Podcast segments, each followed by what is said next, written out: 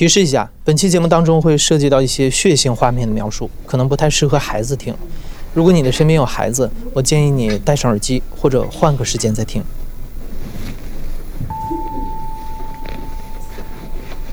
我在五千米深处打发中年，我把烟层一次次炸裂，借此把一生重新走活。我不大敢看自己的生活，它坚硬。炫黑，有锋镐的锐角，石头碰一碰都会流血。我微小的亲人远在商山脚下，他们有病，身体落满灰尘。我的中年才下多少，他们的晚年就能延成多少。我身体里有炸药三吨，他们是隐性部分。就在昨夜，我岩石一样炸裂一地。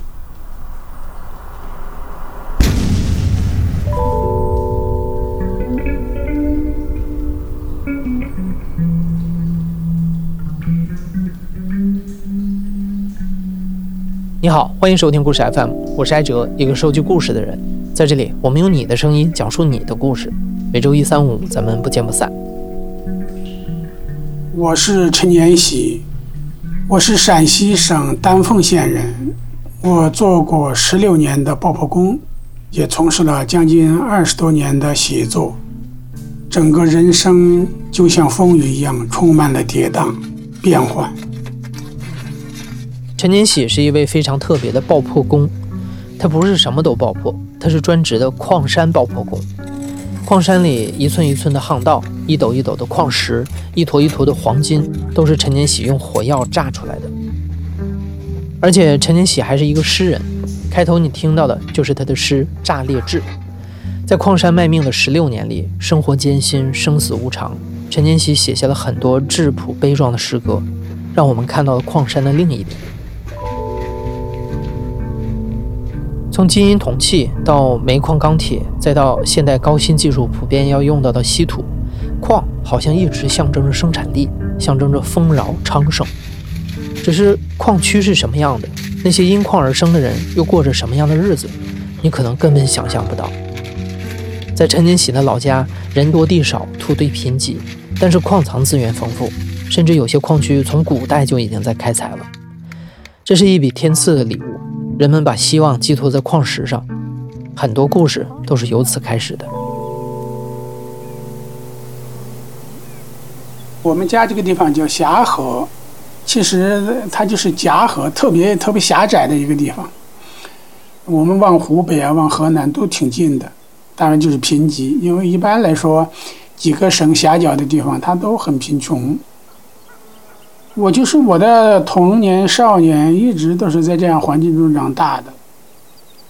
我们每个礼拜会带着，嗯，七个到八个玉米饼子，因为在学校只能吃两餐，晚上是没有饭吃的，晚上就吃一个玉米饼子。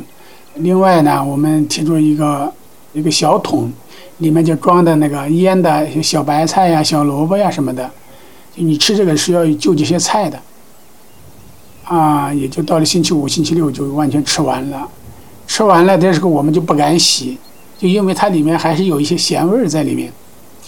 啊，我们回来的时候离家特别远，我读高中的时候离我们家九十里路，就四十五公里，还没有车路，全是山路，就是不停的过河、过那小河小溪的那种。嗯，到了过河的时候，我就把那个那个小菜桶拿在河里涮一涮，还有一点香味儿。啊，甚至还有一点辣味儿，哎，就喝一口，还能走很远很远。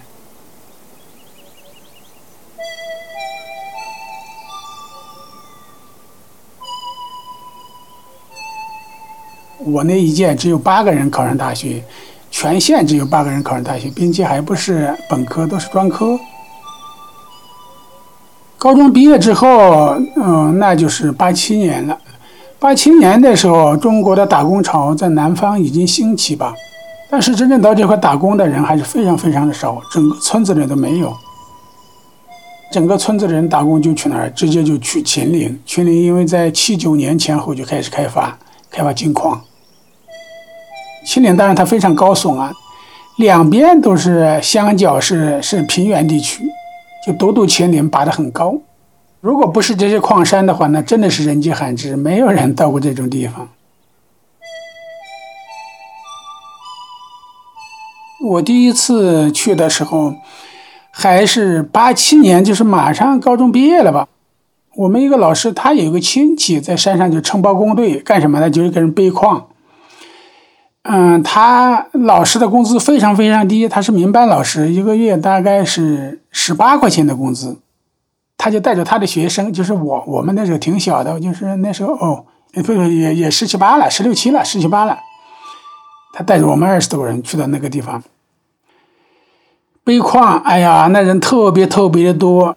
我们从某一个山口进去到这个山顶，啊，也有四十里长的、五十里长的、六十里长的，它里面曲里拐弯，分很多的岔子，每个岔子它都会有非常多的矿口。因为整个山脉里面都有矿啊，矿洞就一个挨着一个，一个挨着，你这可能黑压压一片，所有人熙熙攘攘，男男女女，老老少少，就像一个高速川流动的河流，就是从那个山上哗哗哗往下流。整个那时候就是我们号称十万大军，它不但是某一个时间，它持续了十几年时间，这样一个这样一个非常雄壮的过程。非常雄壮的景观。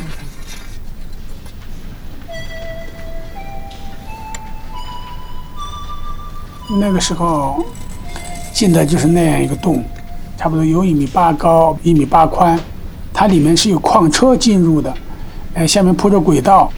当然，你的如果矿车经过的时候，人就赶紧要要贴在石壁上，贴紧紧的，贴不好的，它会把你撞伤。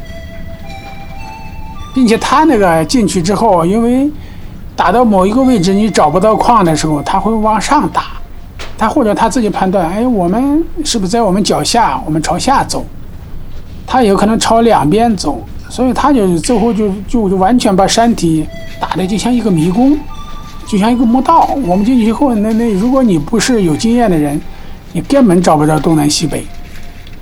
进去特别深，我记得特别深，走了两千多米，我们还没到头，我们朝上走，它有一个竖井，就是特别笔直笔直的一个竖井，它差不多有一米五见方，上面有一个特别粗的绳子，从从上面一直下来，所有人都去就是抓住这根绳子，脚踩着那个石壁上去，啊，一直爬，就像一串蚂蚱一样。我们有一个同伴。就是我们在上的时候，上面就有一袋矿砸下来，就当时就把他的小腿砸坏了。嗯，那个矿山就特别混乱，有的时候你在上面把那个你的矿石扔下来的时候，下面还有人抓住绳子在上，那就完全靠运气。就觉得这矿山真的是挺可怕的。好在我们挣了二十七块钱，很高兴。我们背了七天。一个人是挣了二十七块钱，大概从整个路上回来只花了五块钱，还剩二十二块钱，特别高兴。在那个八七年的时候，如果在别的地方去挣二十二块钱，你不可想象的，你怎么去挣到二十二块钱？所以后来又过了很多很多年吧，我就去矿山，那个应该还是得到这一次的诱惑。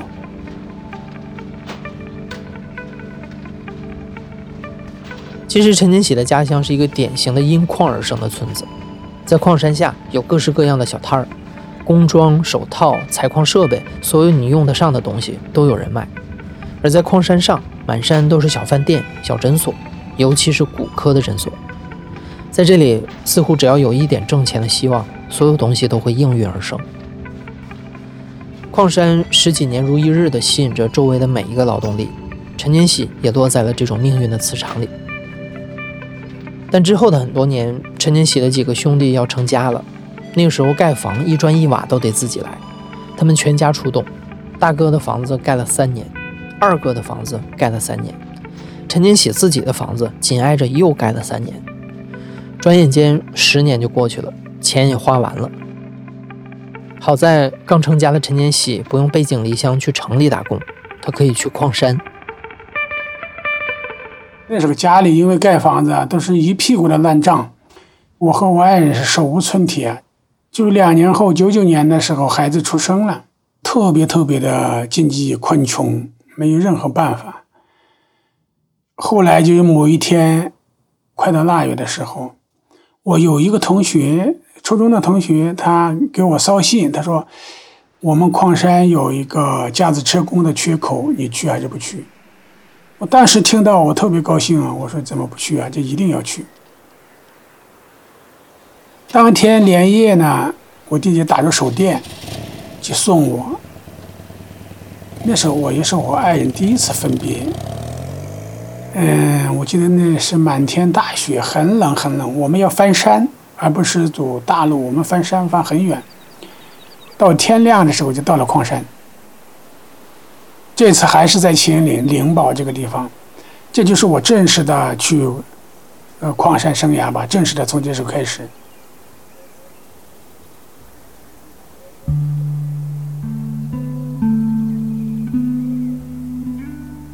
那时候就说矿很多的民营的矿，它是里面是没有机械的运运输的，没有矿车。呃，我们矿洞每一寸的掘进进去，它都会产生很多的石头。这些石头呢，需要你用架子车把它拉出来，就是用那个人工的一个两轮的一个车拉进去，自己把石头装上，再拉出来，倒在那个扎坡上。它就是这样一个重复的劳动。老板呢，他也特别聪明，他在那个洞口里放一个地磅，拉一斤石头是一分钱。假如你拉一千斤，那就是十块钱。但是为了多拉一点多挣钱呢，所有人就玩命的拉呀拉呀，特别玩命的装啊装啊。那真的有人像我们都可以装到两千斤，就感觉到生活有希望了。你家里的所有问题都会因为你的工作，你这一份矿山工作而解决。我记得特别有一个地方叫王佑，它就是矿区。我记得在里面分了三个岔子，有一个岔子口上有特别大的石头，所有三个岔子人上上下下都到这个石头旁边休息一会儿。啊，那当时呢也有很多那个就是进洞子用那个小锤子啊，用钢钎的凿矿的人，这一部分人我们叫叫背矿的人。有一个人，他就在这个石头上凿了三个字，叫“幸福路”。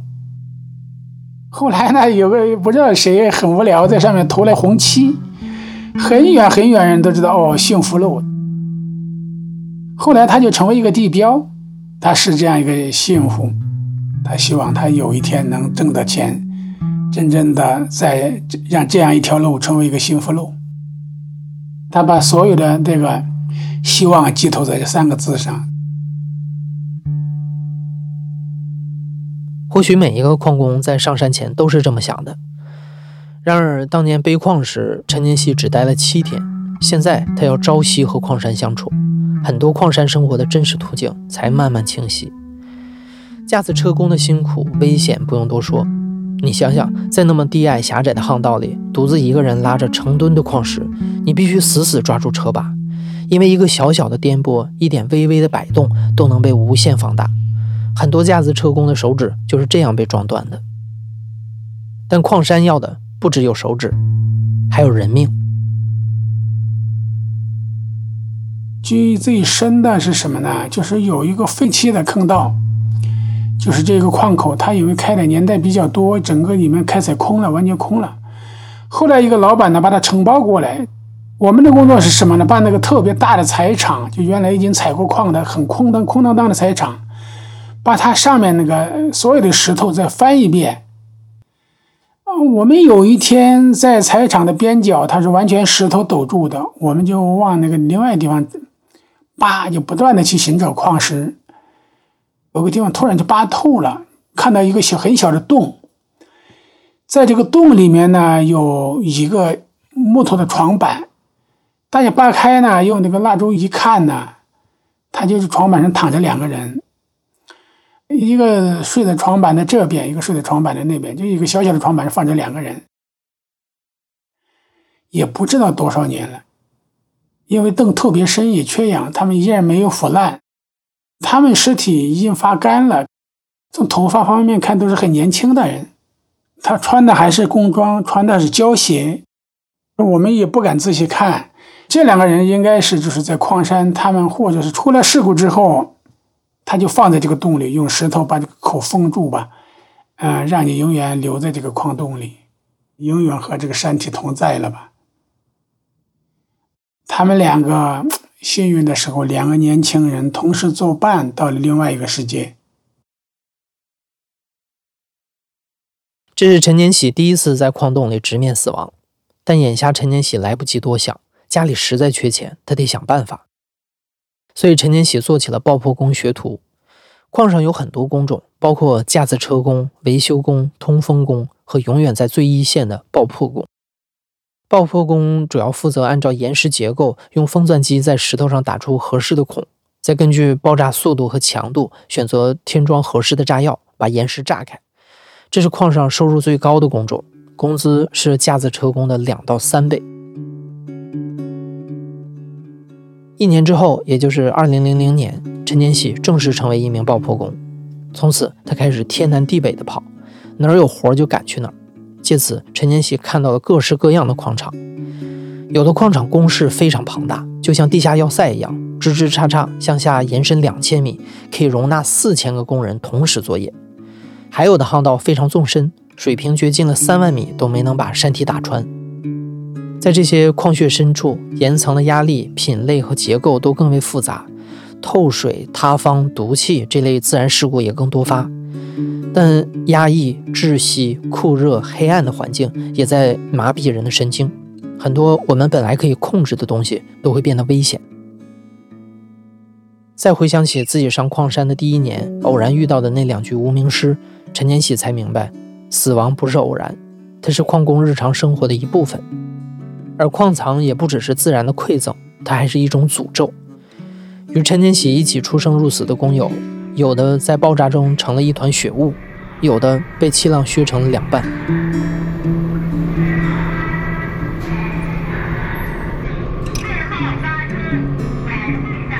哎呀，其实那时候就觉得这个矿山真的是挺可怕的，随时你的生命就会有危险出现。德成他是我们家乡的人，很壮实的一个小伙子，他嘴唇特别厚，我很少碰到一个嘴唇那么厚的人，嘴唇特别厚，就像肿胀了一样。他特别喜欢抽烟，就是每次看到他抽烟，觉得很搞笑，就一支烟夹在两很厚的两片肉之间。他也是和我一样做过很多年的爆破，天南海北的跑，都是认识。我的孩子和他的孩子都是在同一个学校镇上读书。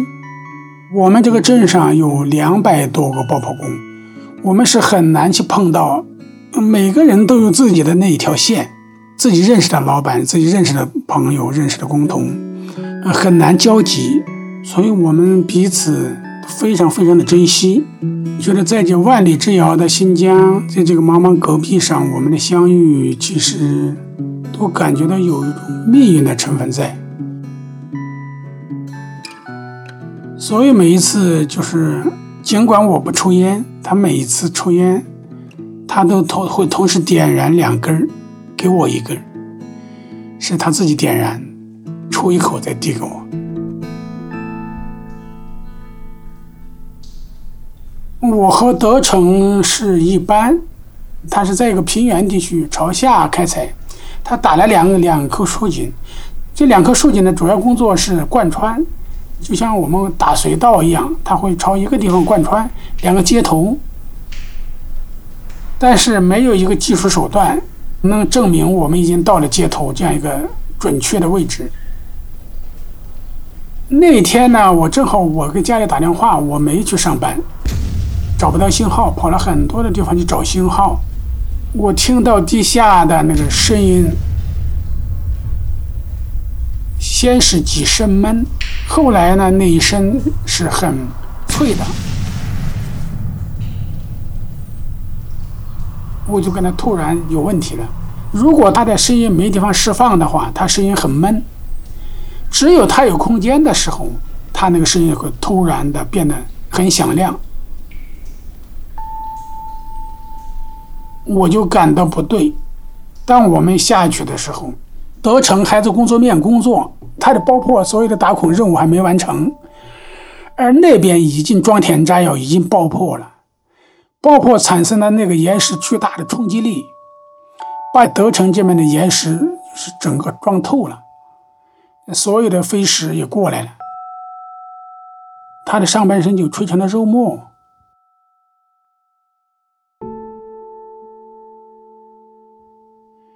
哎呀，这个他根本没有躲闪的机会，他甚至还在工作当中。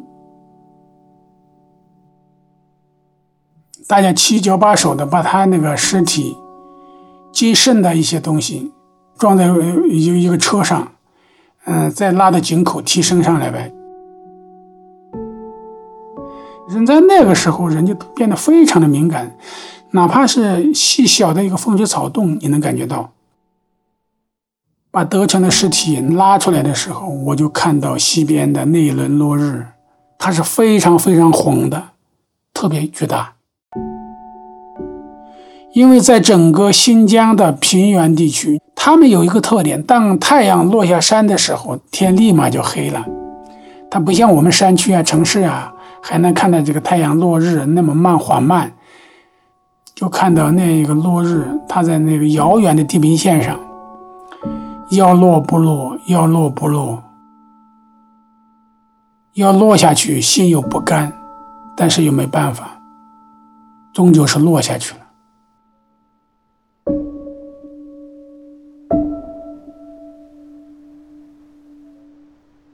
我们更早的时候，可能是某一个人的死亡，仅仅是就是他的死亡。但我们后来随着人人生的阅历的增加，有时候我们会想到一个人的身世，一个人的命运，想到非常非常多的事情。所以后来就是哪怕一个工友他稍稍的出一个事故，对我们的触动非常非常大。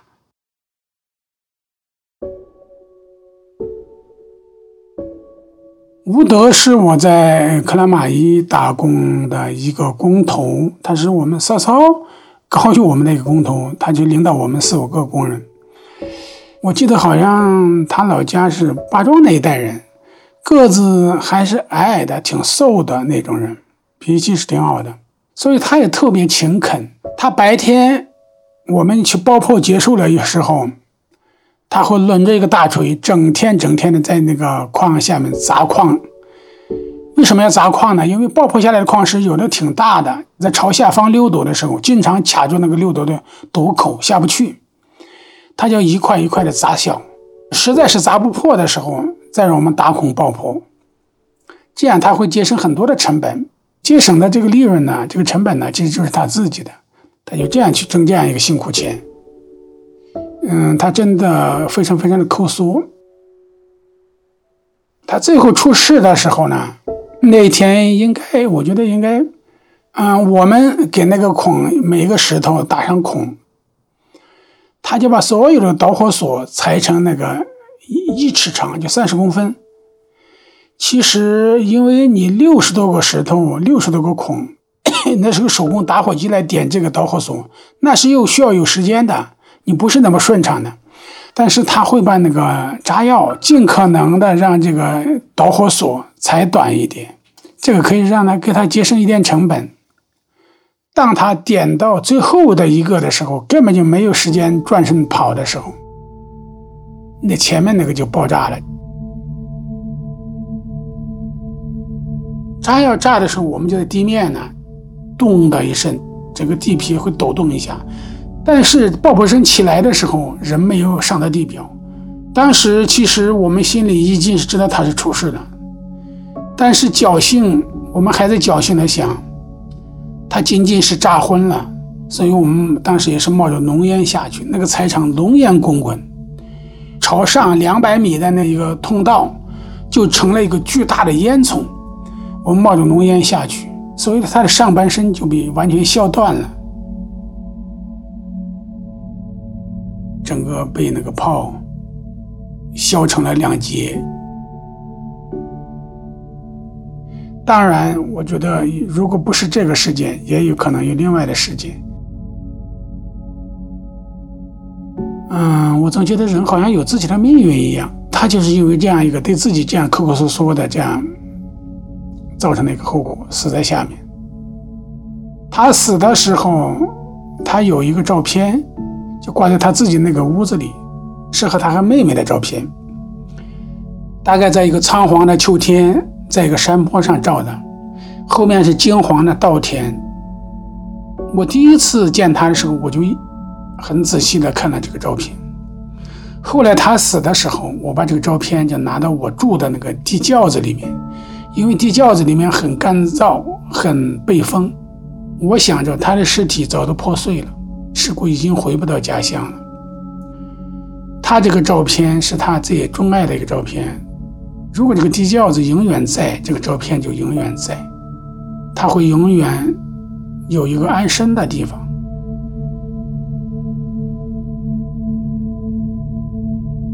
太阳会落，照片会褪色，血会冷。面对这些命运的必然，陈年喜无处表达的悲哀都化作了诗歌。他说，在矿上生活的十几年，写诗是一种生命的需要。在克拉玛依矿上，大家把空炸药箱垫在底下睡觉，陈年喜就趴在炸药箱上写诗。走的时候卷起铺盖，下面是满满一床的诗。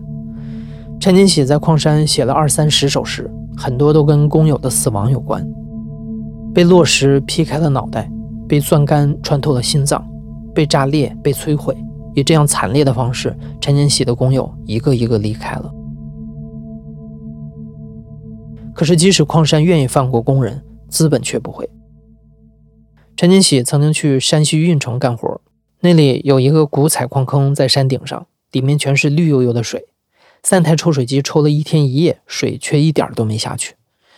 老板后来命令陈年喜炸穿坑底，把水卸掉。但山下的沟口是一个村庄，突然爆发的洪水会对他们造成多大的伤害，不可估量。所以陈年喜填装炸药的时候留了一手，只炸出了碗口大的洞。代价是，没过多久，陈年喜就被开除了，一分钱的工钱都没有拿到。不仅如此，有的时候为了获得矿，资本还会变得更疯狂。资本它是带血的，人在资本的那个操纵之下呢，它真的有疯狂的因素在里面。比如说，他有的是为为了获得这些矿，他用了很多不择手段的，甚至是违法的手段。矿山是非常非常多的，比如说两个洞口打穿了的时候，呃，某一家看谁先下手为强。一零年也是在啊灵宝的朱阳镇。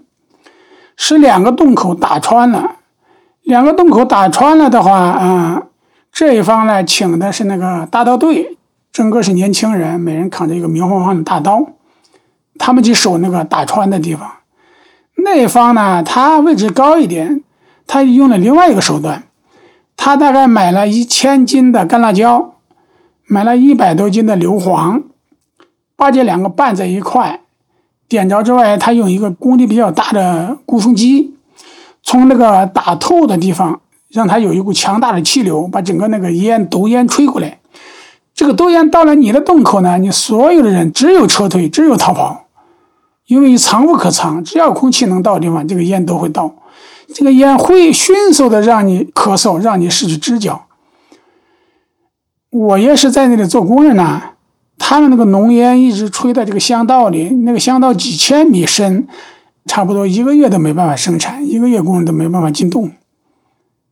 那个最危危险什么？因为缺氧，因为一氧化碳而中毒而昏倒。特别晕倒的人，我们怎么办呢？就赶紧架子车把他拉出去，拖出去赶紧把他衣服拔掉，就上衣拔掉啊，裤子拔掉，就留一个裤头，就放在那个闸坡上。就在去厨房里提了两桶很冷很冷的水，当头浇下来。天越冷越好，让它吹，让它和和那个环境去对抗。就很多人是醒过来了，也有人就永远没有醒过来，他就脑死亡嘛。这个就是为什么矿山有时候经常哎说这个洞口熏死几个人几个人，它就是这样一个人为的这个互相的伤害造成的。当然这个利润达到百分之三百的时候，所有的资本家是可以杀人的。这个就是活生生的一个见证。人类的每进一步、每走一步，它都是这样刀光剑影过来的。真是不奇怪。在矿上的十六年，陈年喜看穿了石头，也慢慢看穿了人心。他写下过这样一句诗：“劳动让人活得有劲儿，劳动让人死得放心。”而那些有幸活下来的人，却因为疲劳、伤病和多年倾注在矿上的沉没成本，只能越来越依赖眼前的活计。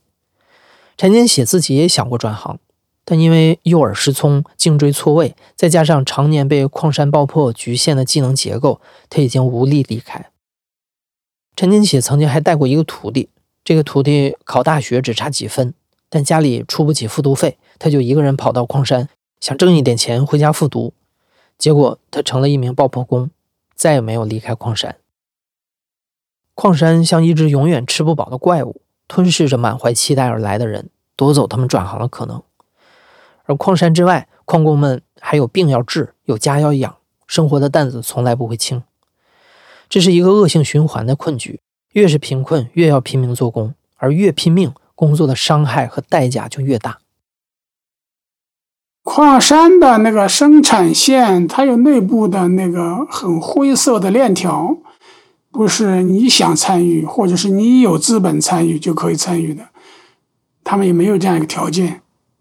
我知道中国所有的矿区的老百姓或者是参加呃生产劳动的工人，没有一个是挣到钱的，是发家致富的。他最后落下的不是死亡，就是残疾，就是一身病。其实大家心里都非常明白，每一个工人，每一个参与者，他其实都非常明白。我们说矿山也是一个社会，它是那个时代的一部分，它也更让我们更加清楚自己所处的位置、自己将来的命运，包括自己现在的命运，其实都是非常非常清楚的。这个时候，人就变得无限的复杂，变得无限的敏感。我那时候是二零一三年，我整整四十三岁。过完年一月份就去开采，一直干到干了差不多一年。矿洞呢，它是在一个山坡上，长了很多的野桃树，花开的非常漂亮。有的桃树呢，它就长在我们的矿口上。每一次爆破，因为整个山体都会震动。它会纷纷扬扬的那个桃花瓣会落下来，有的那个桃花瓣呢，它会被风吹到我们巷道里，吹了很多，一直飘荡到我们住的工棚附近，一直飘荡到我们洞口附近，它会飘得很远。有一天呢，我下班时候已经下午了，太阳已经偏西。它所有刮的风都还是带着稍稍有点凉意，也带着暖意那样一种风，其实吹在人身上很舒服。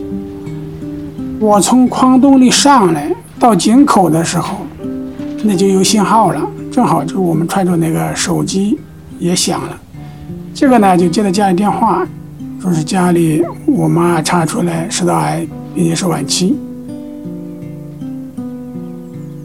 这一瞬间对我打击是特别特别大，所以其实我们哪怕有所有的准备，都没有对家人这样一个心理准备的。就坐在那个井口，看着那个满坡的桃花，在晚风当中啊，不停的凋落，不停的凋落。我想着这个满山的桃花，你开的这么多。我家里院子呢，正好也有一棵桃树，那是我妈妈栽下的。我就想着，在这样一个桃花季节，摘下桃花的人可能就要走了。这个当时心情是非常悲切的。这个，确实人生无常，所以当夜呢，就写下了这首《炸裂枝》。我写早晨起来，头像炸裂一样疼。这是大机器的额外控赠，不是钢铁的错，是神经老了，脆弱不堪。我在五千米深处打发中年，我把烟层一次次炸裂，借此把一生重新走合。我不大敢看自己的生活，它坚硬、炫黑。有风镐的锐角，石头碰一碰都会流血。我微小的亲人远在商山脚下，他们有病，身体落满灰尘。我的中年才下多少，他们的晚年就能延成多少。我身体里有炸药三吨，他们是隐性部分。就在昨夜，我岩石一样炸裂一地。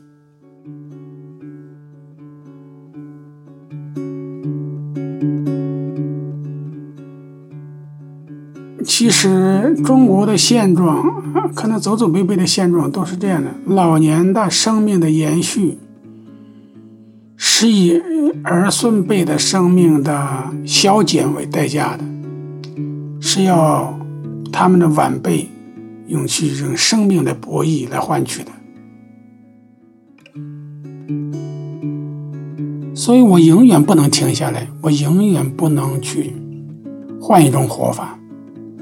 我没有转身的资本，其实真的很脆弱。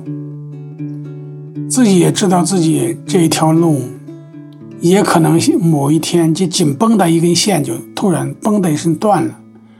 自己知道会有这一天。弦崩断的这一天发生在两年后。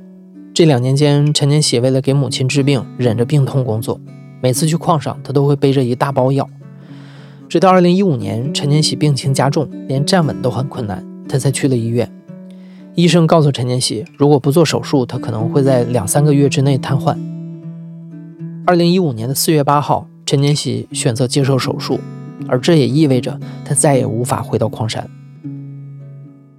但矿山留给陈年喜的不只有颈椎错位，还有落满尘埃的肺。二零一六年，陈年喜开始咳嗽，尾声里带着尖锐的金属声。你可能也留意到了本期节目当中陈年喜声音里的嘶哑。二零二零年，陈年喜确诊了尘肺病。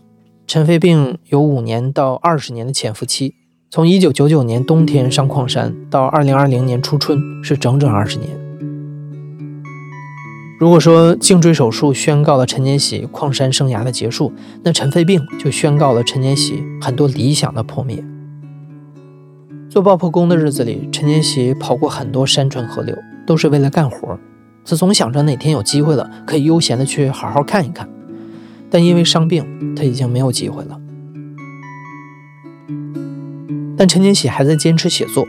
他说：“今后人生的出路就在写作上。”他曾经写过一首诗，叫《秦腔》，唱大悲大喜，唱大爱大恨，唱昏王奸佞黎明泪，唱忠良贞烈古今流。秦腔的大雨醍醐灌顶。让你浑身湿透，哑口无言；让你明白，真情和洗礼只在民间；让你懂得，活着就是冲天一喊。最后这一句，后来也被陈年喜用作自己的书名，因为陈年喜一直记得他和曾经的那些工友们在矿山上这么悲壮的喊过。零六年在南疆的卡拉昆仑山。山特别陡峭，寸草不生，几个月也拿不到工资，哎呀，都也苦闷。大家就打打麻将，一副麻将牌都打烂了，还在打，还在打。哎呀，某一天呢，就有人唱校歌。校歌其实是一个不吉祥的歌，一般是他针对一个死亡的人送终的时候会唱，慢慢的低声的唱。后来，周围的打麻将的人呢，就是那个说闲话的人呢，也跟着唱，唱得很高，反正是各式各样的声音都发出来了，唱的老板心惊肉跳，他就会去阻止，其实也阻止不了，因为我们的山上特别陡峭，也没办法搭帐篷，大家就就分别住在这个矿洞里，所以大家在那个矿洞里唱的时候，感觉那整个就像大厅一样的回声，哎呀，真的是很壮阔。以后就是大家一旦有一个开头了，那大家就不断的唱啊，就每天吃饭也在唱，干活也在唱，走路也在唱。后来老板也没办法，他也阻止不了。反正我我干半年，我我觉得那后半年一直都在唱。后来我离开了，肯定大家还在唱。